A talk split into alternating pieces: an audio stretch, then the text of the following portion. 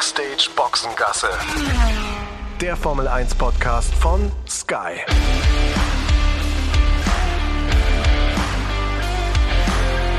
Mit Sascha Roos, Peter Hardenacke und Sandra Baumgartner.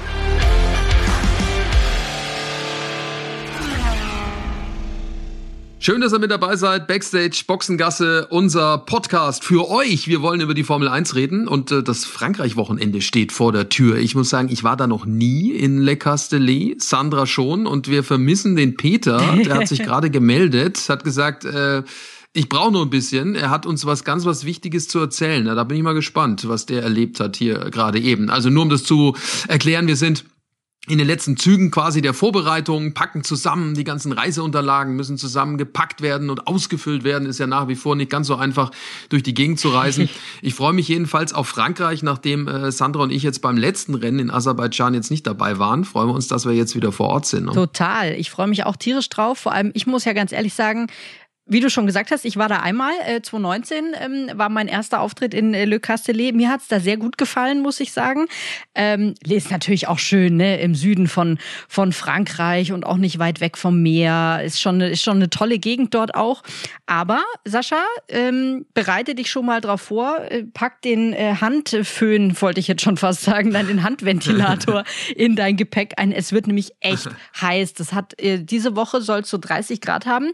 Und wenn ich mich dran zurückerinnere, wie das eben zwanzig neunzehn auch war, da war es auch bullenheiß und ähm, das merkt man dann natürlich auch, wenn man so den ganzen Tag im Fahrerlager und so auf der Strecke und sowas unterwegs ist, ne?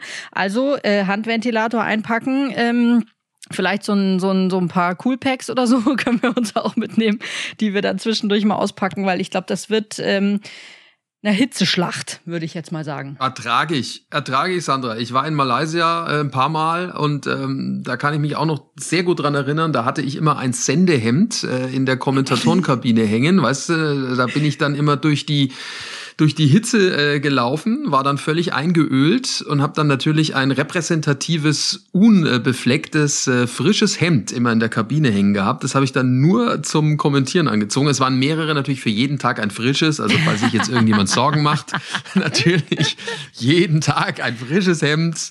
Und ich hatte ein, ein, ein, sozusagen ein Laufhemd, mit dem ich dann immer durch äh, die Hitze gelaufen bin. Also vielleicht ist es dann auch die, die gute Variante, das dann in Le Castellet zu machen. Also Strecke liegt super, hast du ja schon erzählt, so ein bisschen am Hügel, glaube ich. Mhm. Ne? Und äh, die Sonne brennt da, glaube ich, total runter, weil es ist da überhaupt kein Baum in der Nähe. Nee, Bäume, Bäume sind extrem rar gesät. Ich weiß noch, ich habe auch mal zwanzig neunzehn ähm, am Eingang vom, vom Fahrerlager gestanden, weil da stehen wir ja öfters auch mal und äh, nehmen die Fahrer auf, wie sie zur Strecke ankommen. Und da standen wir auch und da war auch so gut wie gar kein Schatten.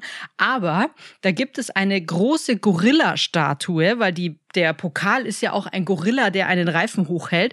Und auch so eine Gorilla-Statue war da direkt am Eingang. Und dann haben wir uns einfach in den Schatten von dem Gorilla gestellt, während wir auf die Fahrer gewartet haben. Also das, äh, das wird schon was, ne? Ich habe schon auch überlegt, äh, Sascha, ob ich mal versuche, mir von einem Fahrer, die haben ja immer so Kühlwesten, ne, wenn es zu heiß ist, dann haben die immer diese Kühlwesten an, wenn sie so Richtung Startaufstellung oder sowas gehen, ähm, ob ich mir vielleicht von irgendeinem eine stibitzen kann. Da gibt's ja die, die, die witzigsten Varianten. Also es gibt diese Kühlwesten, andere haben ein tiefgefrorenes Handtuch, was äh, meistens irgendwie... Ähm, ganz starr ist und vorher schon quasi in die in die Halsform gebogen wird, dass man sich das, wenn das so starr ist, einfach nur noch da draufklippen muss und äh, dann mit dem tiefgefrorenen Handtuch um den Hals rumlaufen kann. Und natürlich ganz klar sind wir auch wieder bei der Eistonne dabei, ne? In die die ja, Fahrer oder einfach hüpfen. So ein Fächer, ne? Ja. Ein Fächer, der klassische Fächer, das wäre vielleicht auch so eine Variante. Die ist jetzt, glaube ich, eine Variante, die die Fahrer nicht unbedingt benutzen. Das wäre dann wahrscheinlich eher Nein, so mein Ding. Meine ich ja, würde für dich deutlich besser wirken, als wenn du so ein klatschnasses Handtuch dir da um den Hals äh, rumhängst, weil dann äh, geht's dir nämlich wie mir, dann brauchst du auch ein Sendekleid oder das irgendwie stimmt. sowas, ne? Wenn das, das andere völlig nass ist. Also, äh, weil du gerade von Schatten gesprochen hast, ein bisschen Schatten ja auch über Mercedes äh, nach den letzten Rennen. Also ein bisschen ist auch, glaube ich, sehr nett ausgedrückt. Mhm. Der Haussegen hängt ganz schön schief. Das war nach wie vor, finde ich, für mich noch unerklärlich, was da passiert ist. Und wenn du gerade jetzt schon davon sprichst, dass es so super heiß sein soll, Das könnte natürlich wieder ein Problem werden für Mercedes. Also die, die Hitze im Asphalt und all diese Dinge. Da ja. hatten sie ja in Baku schon auch ihre Schwierigkeiten mit. Wobei man sagen muss, die, die Reifenmischung ist diesmal ein Grad äh, härter. Also wir haben äh, den C zwei, den harten Reifen, den C drei, den Medium und den C vier, den, den weichen. In Baku und in Monaco war es eine Stufe weicher ins, insgesamt. Ja, Sascha, ne? Aber apropos Pirelli, da steht ja auch noch was aus. Ich bin extrem gespannt auf die Erklärung, ähm, wie es zu diesen Reifenplatzern in Baku kommen konnte bei Lance Stroll und auch bei Max Verstappen. Da, und der hat ja auch schon so ein bisschen geunkt, dass Pirelli da irgendeine Erklärung finden wird, dass es in irgendwelchen Teilen sich die Reifen äh, aufgeschlitzt haben oder beschädigt wurden und es deswegen dazu kam. Ähm, ganz klar ist ja aber, Pirelli steht da auch jetzt echt ein bisschen unter Druck. Wir kommen aus einem Wochenende wie Baku, jetzt nach Frankreich, wo es auch wieder heiß ist, was natürlich eben auch für die Reifen ein großes Thema ist. Und da wird jeder jetzt ähm, auch genauer nochmal hinschauen bei Pirelli, ne? Bin gespannt auf die Erklärung. Ja, prinzipiell magst du ja einen Reifenhersteller, wenn du unter Druck ist, weil viel Luft im Reifen bedeutet auch dann am Ende, dass, dass der Reifen lange hält. Entschuldigung, der musste sein. Ja gut, elf Meter halt, ne? Ich habe dir den Ball wunderschön hingelegt. Aber da, da hast du, hast du natürlich recht.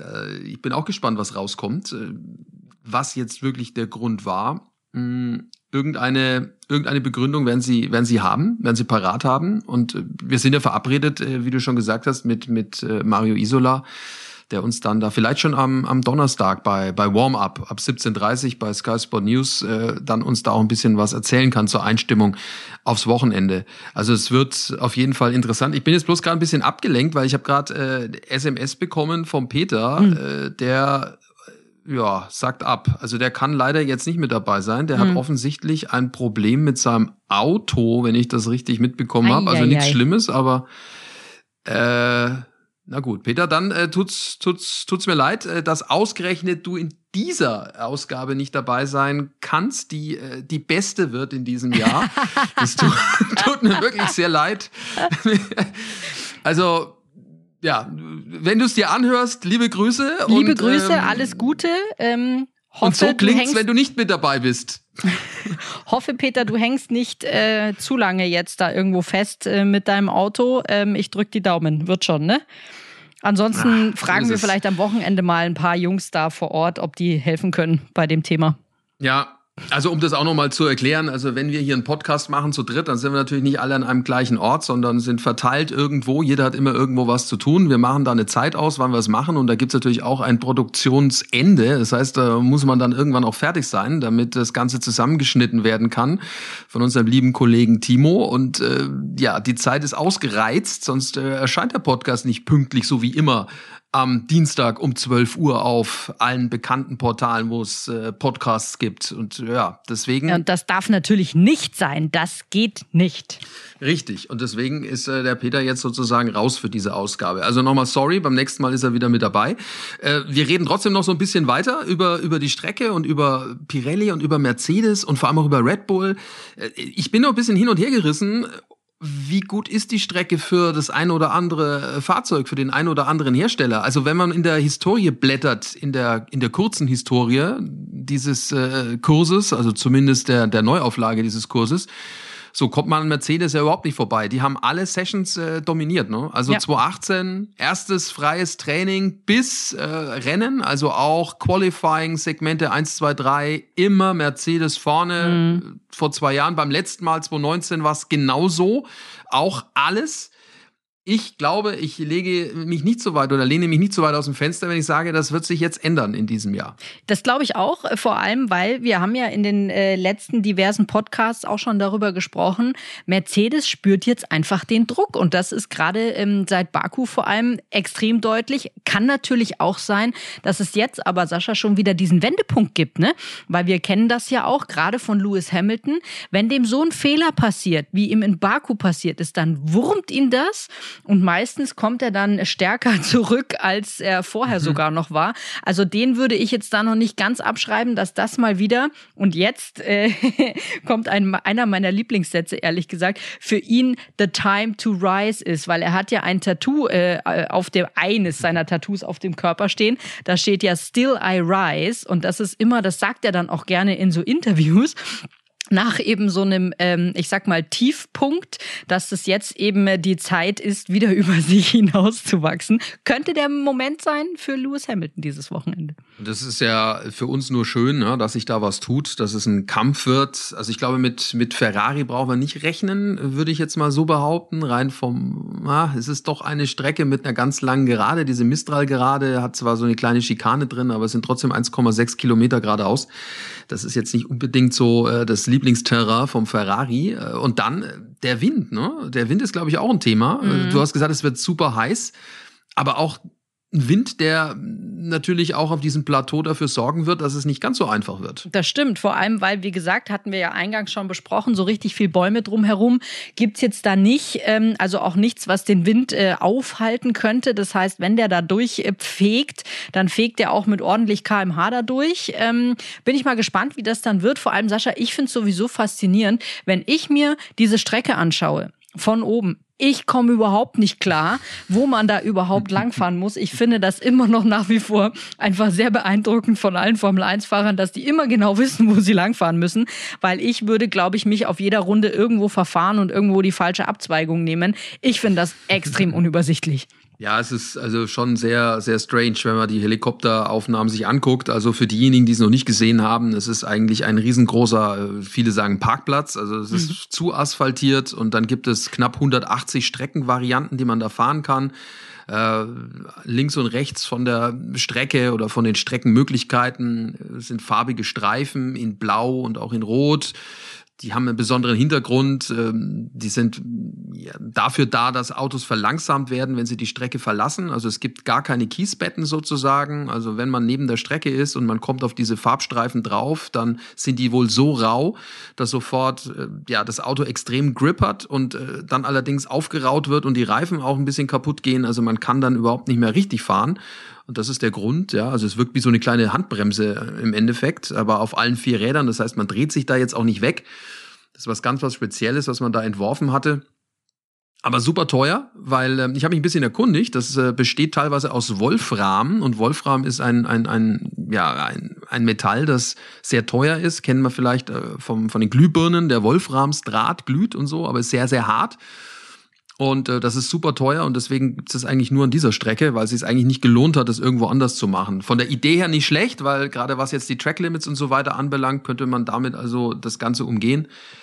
Aber es macht es halt auch nicht schön und dementsprechend dann auch von oben ein bisschen unübersichtlich, wenn man sich das alles so anguckt. Das ist die Problematik. Die, die Strecke an sich gibt es schon ein bisschen länger, die ist in den, in den siebziger Jahren ist die gebaut worden, ja. äh, damals. Von äh, Paul Ricard im Übrigen. Das war derjenige, der diese Strecke in Auftrag gegeben hat. Deswegen heißt sie auch eigentlich Paul Ricard nach dem Gründer. Und der Typ selber, der äh, konnte sich eigentlich oder kennt sich mit Hochprozentigen aus. Mhm. Der hat ähm, der hat Sprit in anderer erfunden. Variante. Ja, ein Pastis. Also Pastis, das ist äh, genau. so ein, ein Schnaps ja, aus Anis und anderen Zutaten, ähm, Kräutern und so, den es da vor allem in Süd- Südfrankreich gibt. Wobei man ja auch sagen muss, dass diese Strecke ja ähm, in der jüngeren Vergangenheit auch äh, den Besitzer gewechselt hat dann und da ja auch ja. Bernie Ecclestone dann seine Finger mit drin hatte. Ich traue mich immer gar nicht so richtig zu sagen, wie, weil das bei Bernie Ecclestone ja alles so ein bisschen, äh, ich sag mal, undurchsichtig ist, mit welchen Firmen er wie, wo, was, wie irgendwie beteiligt ist. Aber äh, Bernie Ecclestone auf jeden Fall Ähm, da auch mit dabei gewesen und das war ja auch ähm, dann mit ein Punkt, warum es diese Strecke dann geschafft hat in den Kalender. Kann mich noch dran erinnern, dass wir damals darüber gesprochen hatten, Frankreich, ein, ein Comeback des Frankreich Grand Prix und da wurden natürlich viele, viele tolle Kurse genannt, allen voran äh, Magny-Cours und dann wurde es eben Le Castellet auch durch die Verbindung von Bernie Ecclestone. Ja, wobei sie eben nicht mehr gehört, ne? Das nee. Ist quasi in die Scheidungsmasse irgendwie mit eingeflossen, also gehört jetzt seiner Frau, da ist auch ein Flug, Flugplatz mit dabei ja. und so, also die, ein Testzentrum und da war früher auch die, die Drivers School und Academy von französischen Fahrern. Also Alain Prost ist da viel rumgefahren, René Arnoux und so weiter. Die ganzen großen Helden der, der achtziger und späten siebziger, die da unterwegs waren und dort gefahren sind. Und also, ist natürlich auch, Sascha, eine sehr beliebte Teststrecke, weil es ja unfassbar viele verschiedene Streckenvarianten gibt ähm, auf diesem ja. Betonparkplatz, sagen wir jetzt mal so. Und dementsprechend waren auch äh, vorher schon relativ viele Formel eins Fahrer da mal unterwegs. Ähm, ist ja oftmals so, wenn so, ein, so eine Strecke neu in den Kalender kommt, ist das immer für die Fahrer auch was ganz Tolles, Neues. Und bei dieser Strecke war es aber so, dass die den meisten schon ziemlich bekannt war, weil eben oft auch äh, Testfahrten in jeglicher Variante da stattfinden. Ja, frag nach bei Ralf, ne? Ralf ja. Schumacher, Toyota hatten die als, als Hauptteststrecke. Der, äh, glaube ich, kennt da, kennt da alles da unten. Mhm. Also bin mal gespannt, was er uns da alles so zeigt, was da vielleicht an verborgenen Geheimnissen noch rund um diese Strecke irgendwie rumliegt. Uh, also wir freuen uns auf jeden Fall. Sascha, darf ich schon verraten? So ein bisschen. Darf ich es verraten? Ja, ein bisschen. Ich freue mich schon tierisch und das solltet ihr euch auch definitiv nicht entgehen lassen. Das wird am Wochenende bei uns im Programm zu sehen sein. Sascha, Ralf, ein Auto und ein kleiner Roadtrip durch Südfrankreich. Ich habe ja, jetzt schon Lust, das anzugucken. Da bin ich auch mal gespannt, wo er mich da hinführt. Also das könnte lustig, das könnte lustig werden. Also wir wollen zumindest mal die Gegend ein bisschen erkunden rund um die Strecke.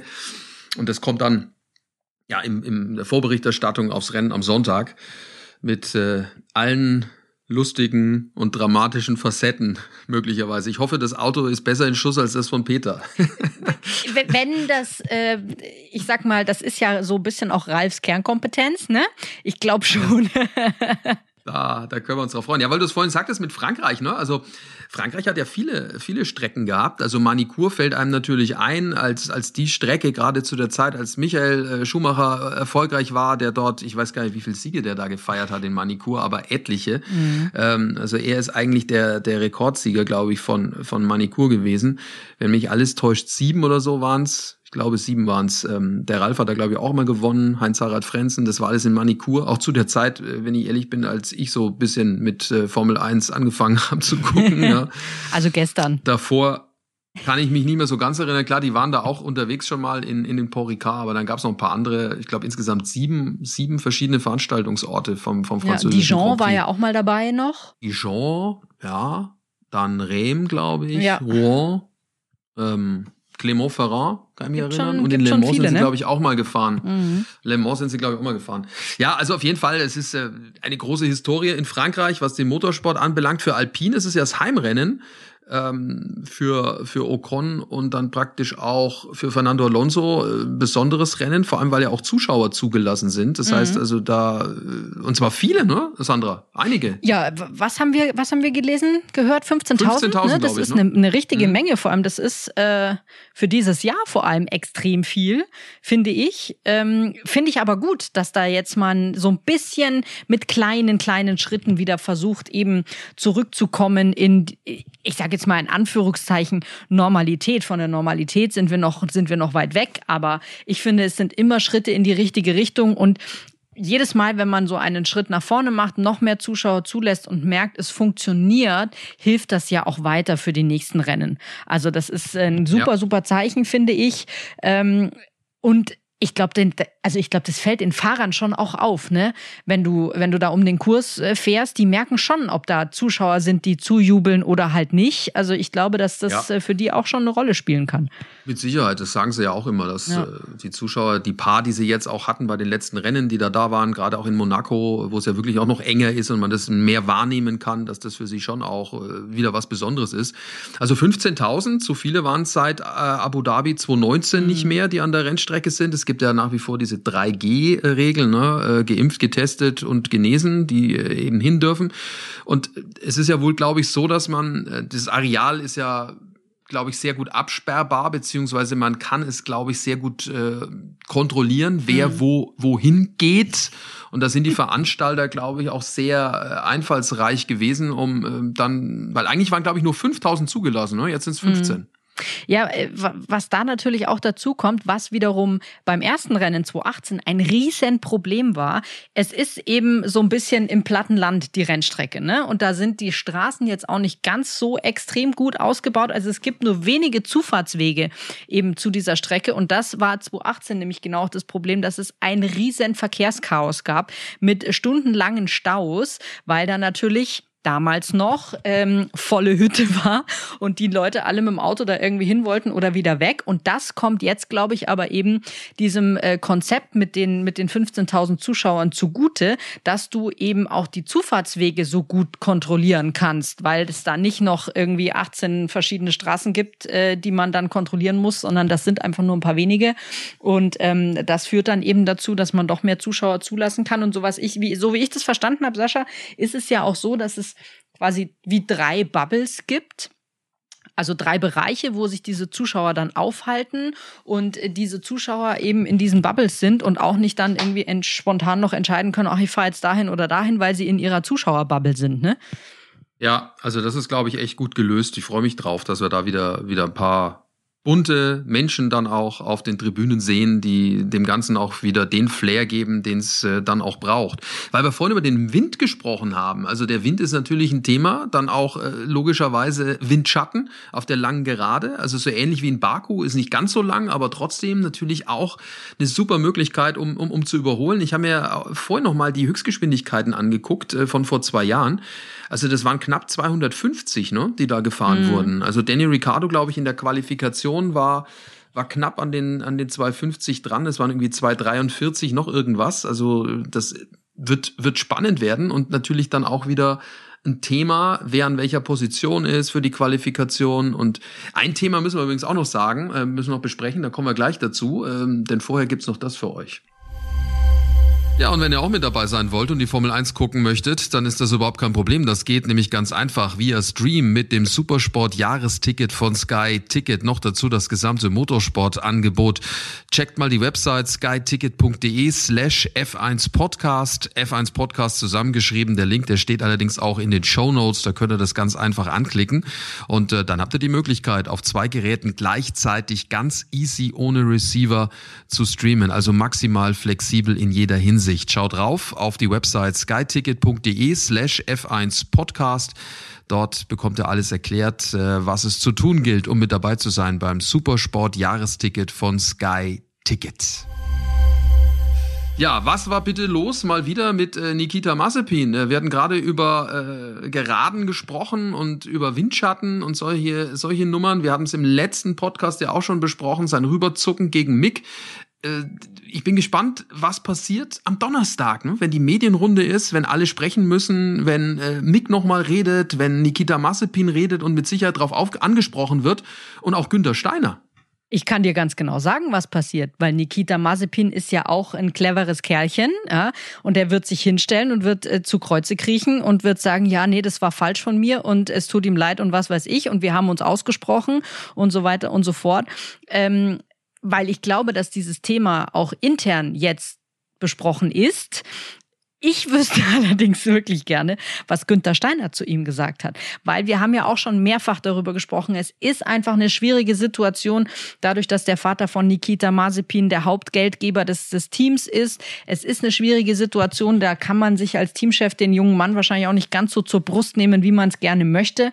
Ähm, aber ich frage mich halt ehrlich gesagt langsam, Sascha, wie soll das denn mit Nikita Mazepin noch weitergehen? Also irgendwie wird er immer mehr so ein bisschen zum Kamikaze-Piloten und ähm, also ja, ich weiß nicht, ob das, ob die Formel eins so das richtige Feld für ihn ist, ehrlich gesagt. Ja, es äh, bleibt spannend. Also Michael Masi wollte sich ja die Szene nochmal angucken und dann da auch nochmal reden. Das wird, äh, ich bin mir zu hundert Prozent sicher, auch nochmal Thema sein im, im, im Fahrerbriefing dann unter den Fahrern an sich und eben der, der Rennleitung, die da auch nochmal drauf eingehen werden und mit Sicherheit auch klar sagen werden, was geht und was nicht geht. Und da kann ich mir schon vorstellen, dass es da nochmal ein Gespräch gibt, ob der jetzt eine Strafe bekommt. Weiß ich nicht, also bestimmt keine Strafe in seiner Startaufstellung, das kann ich mir jetzt ehrlich gesagt nicht vorstellen, aber vielleicht kriegt er einen Strafpunkt.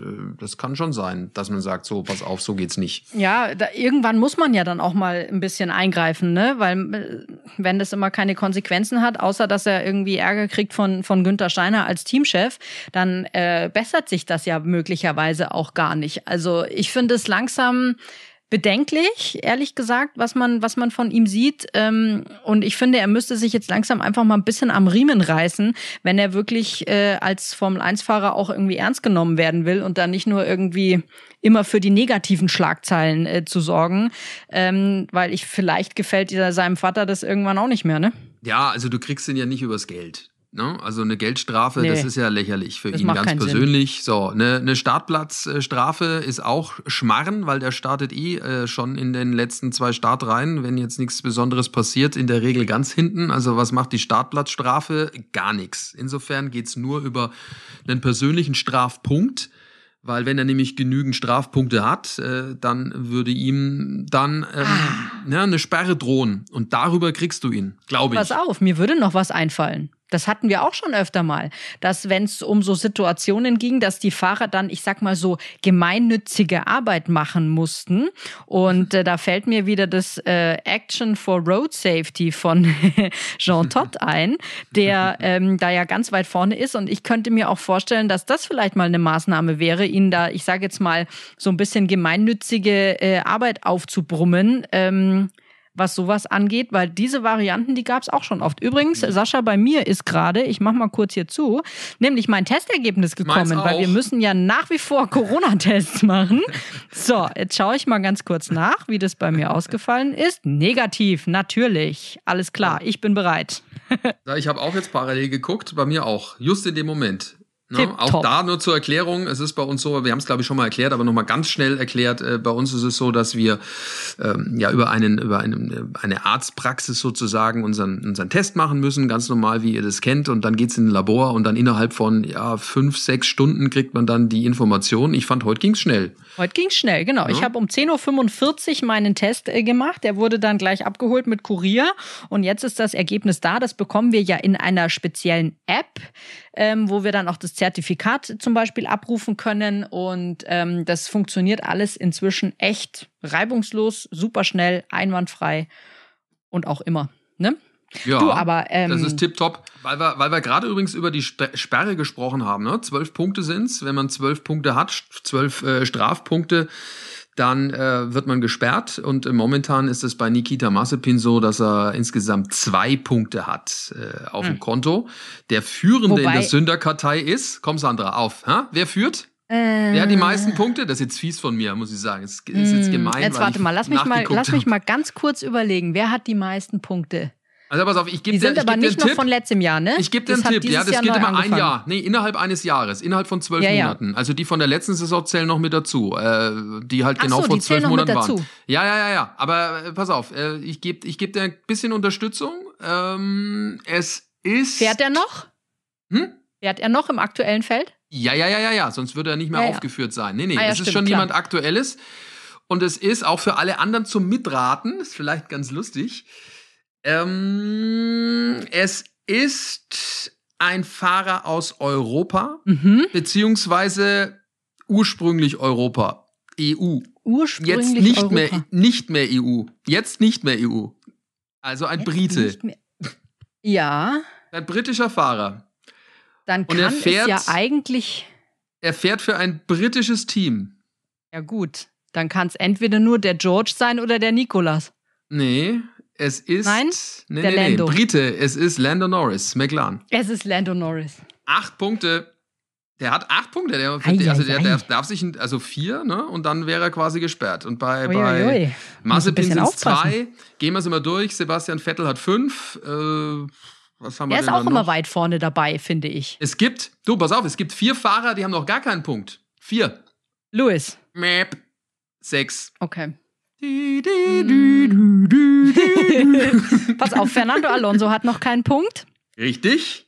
Fernando Alonso hat noch keinen Punkt. Ding, ding. Äh, Daniel Ricciardo hat noch auch keinen Punkt. Doch, der hat, der hat einen. Also Shit. Pass auf, das ist jetzt, das, das ist ja nur raten, das ist ja echt schwer. Also Mick Schumacher hat noch keinen, Alonso hat keinen, Valtteri okay. Bottas hat noch keinen und, und das finde ich erstaunlich, Max Verstappen hat auch keinen. Hätte ich jetzt nicht gedacht.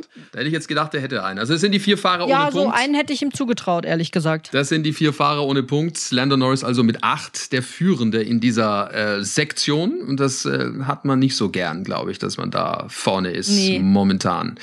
Ja, also, so viel dazu. Wir, wir, wir waren ein wenig weggekommen vom eigentlichen Thema, aber Mazepin jedenfalls... aber immer schön. Mazepin jedenfalls, ähm, das wäre eine Geschichte, wo du ihn äh, dir packen könntest. Und es gab ja einen Fahrer, der auch schon mal gesperrt wurde für ein Rennen nach einem Vorfall. Das war äh, Grosjean nach dem Massencrash von Spa zweitausendzwölf war das der Fall. Da musst du ja, mal wobei, aussetzen. Wobei glaubst du wirklich, dass ihn so ein Rennen Sperre wirklich auch wehtun würde? Weil ich meine, sind wir ehrlich, da wo er rumfährt, geht es nicht um Punkte, es geht um keine W M-Punkte, also geht es auch nicht fürs Team um irgendwelche W M-Punkte. Wo, Und wie packst du ihn? Wie packst du ihn am meisten? Stolz. Da ja, packst du ihn am meisten. Mit der Ehre, ne? Ehre und Stolz. Ja. Das wiederum ja. ist, glaube ich, also das würde ich jetzt mal behaupten. Gut, also ich bin jetzt nicht der Rennleiter, ich bin auch nicht die F I A, aber das ist das, was ich mir vorstellen könnte, wo du ja. ihn vielleicht ein bisschen disziplinieren könntest, weil ganz ehrlich, ja, der lacht doch drüber. Den, ich will auch ehrlich gesagt nicht, wenn ich jetzt ein Kind hätte, das äh, irgendwie Kart fährt, dann will ich nicht, dass Nikita Mazepin äh, dem irgendwie erklärt, wie man fahren soll. Also, weißt du, wenn du jetzt an diese vier äh, Geschichten da denkst, Safety. ja, vergiss es. Das, was meinetwegen auch der Sepp mal machen musste, Sebastian Vettel ja. oder so, gab es ja auch mal sowas. Ähm, nee, das äh, will ich ehrlich gesagt nicht. So nee, ist es. Stimmt. So, was ich will, ist ein tolles Rennwochenende. Das werden wir auf jeden Fall haben. Davon gehe ich aus. Äh, dann auch wieder mit Peter, ja, der äh, dann hoffentlich auch gemeinsam mit uns pünktlich zum, zum Flieger kommt morgen. Weißt du, was mir da noch gerade einfällt? Was? Ich weiß nicht, ob das jetzt ein schlechtes Omen ist oder nicht, ne? Aber ähm, das Auto, das Peter fährt, ist ja von einer französischen Automobilmarke. Ja, die Zeiten in der Formel eins sind bei denen Gott sei Dank vorbei, in Anführungszeichen. Ja, frag mal nach bei Ralf, als der dieses Fabrikat fuhr. Ich glaube, das war ja. eher... Hm. Aber egal. Also Na gut. Äh, sollte er es nicht rechtzeitig... Normalerweise holt mich der Peter ja immer ab, ne? Äh, zum Flughafen. Wahrscheinlich müssen wir das jetzt mal andersrum machen, vielleicht. Äh, müssen wir mal, müssen wir mal klären, wie wir, wie wir das hinkriegen. Müssen wir mal klären, genau. Müssen wir mal klären. So ich freue mich jedenfalls. Es wird ein super Wochenende mit all den Dingen, ja. die für uns äh, ja, spannend sind und für euch natürlich auch. Hört weiter rein in unseren Podcast. Gibt's, wie gesagt, auf allen gängigen Portalen, wo es Podcasts gibt. Bitte, äh, ja, empfehlt uns weiter. Bitte schreibt in die Kommentare rein, was euch passt, was euch nicht passt. Gebt gute Bewertungen ab, Daumen hoch und so weiter und so fort. Und dann freuen wir uns auf ein tolles Wochenende. Wie gesagt, dann auch wieder mit Peter. Ralf Schumacher wird auch mit dabei sein. Sandra sowieso. Und ja, dann viel Spaß mit Motorsport bei uns auf Sky. Ciao. Au revoir.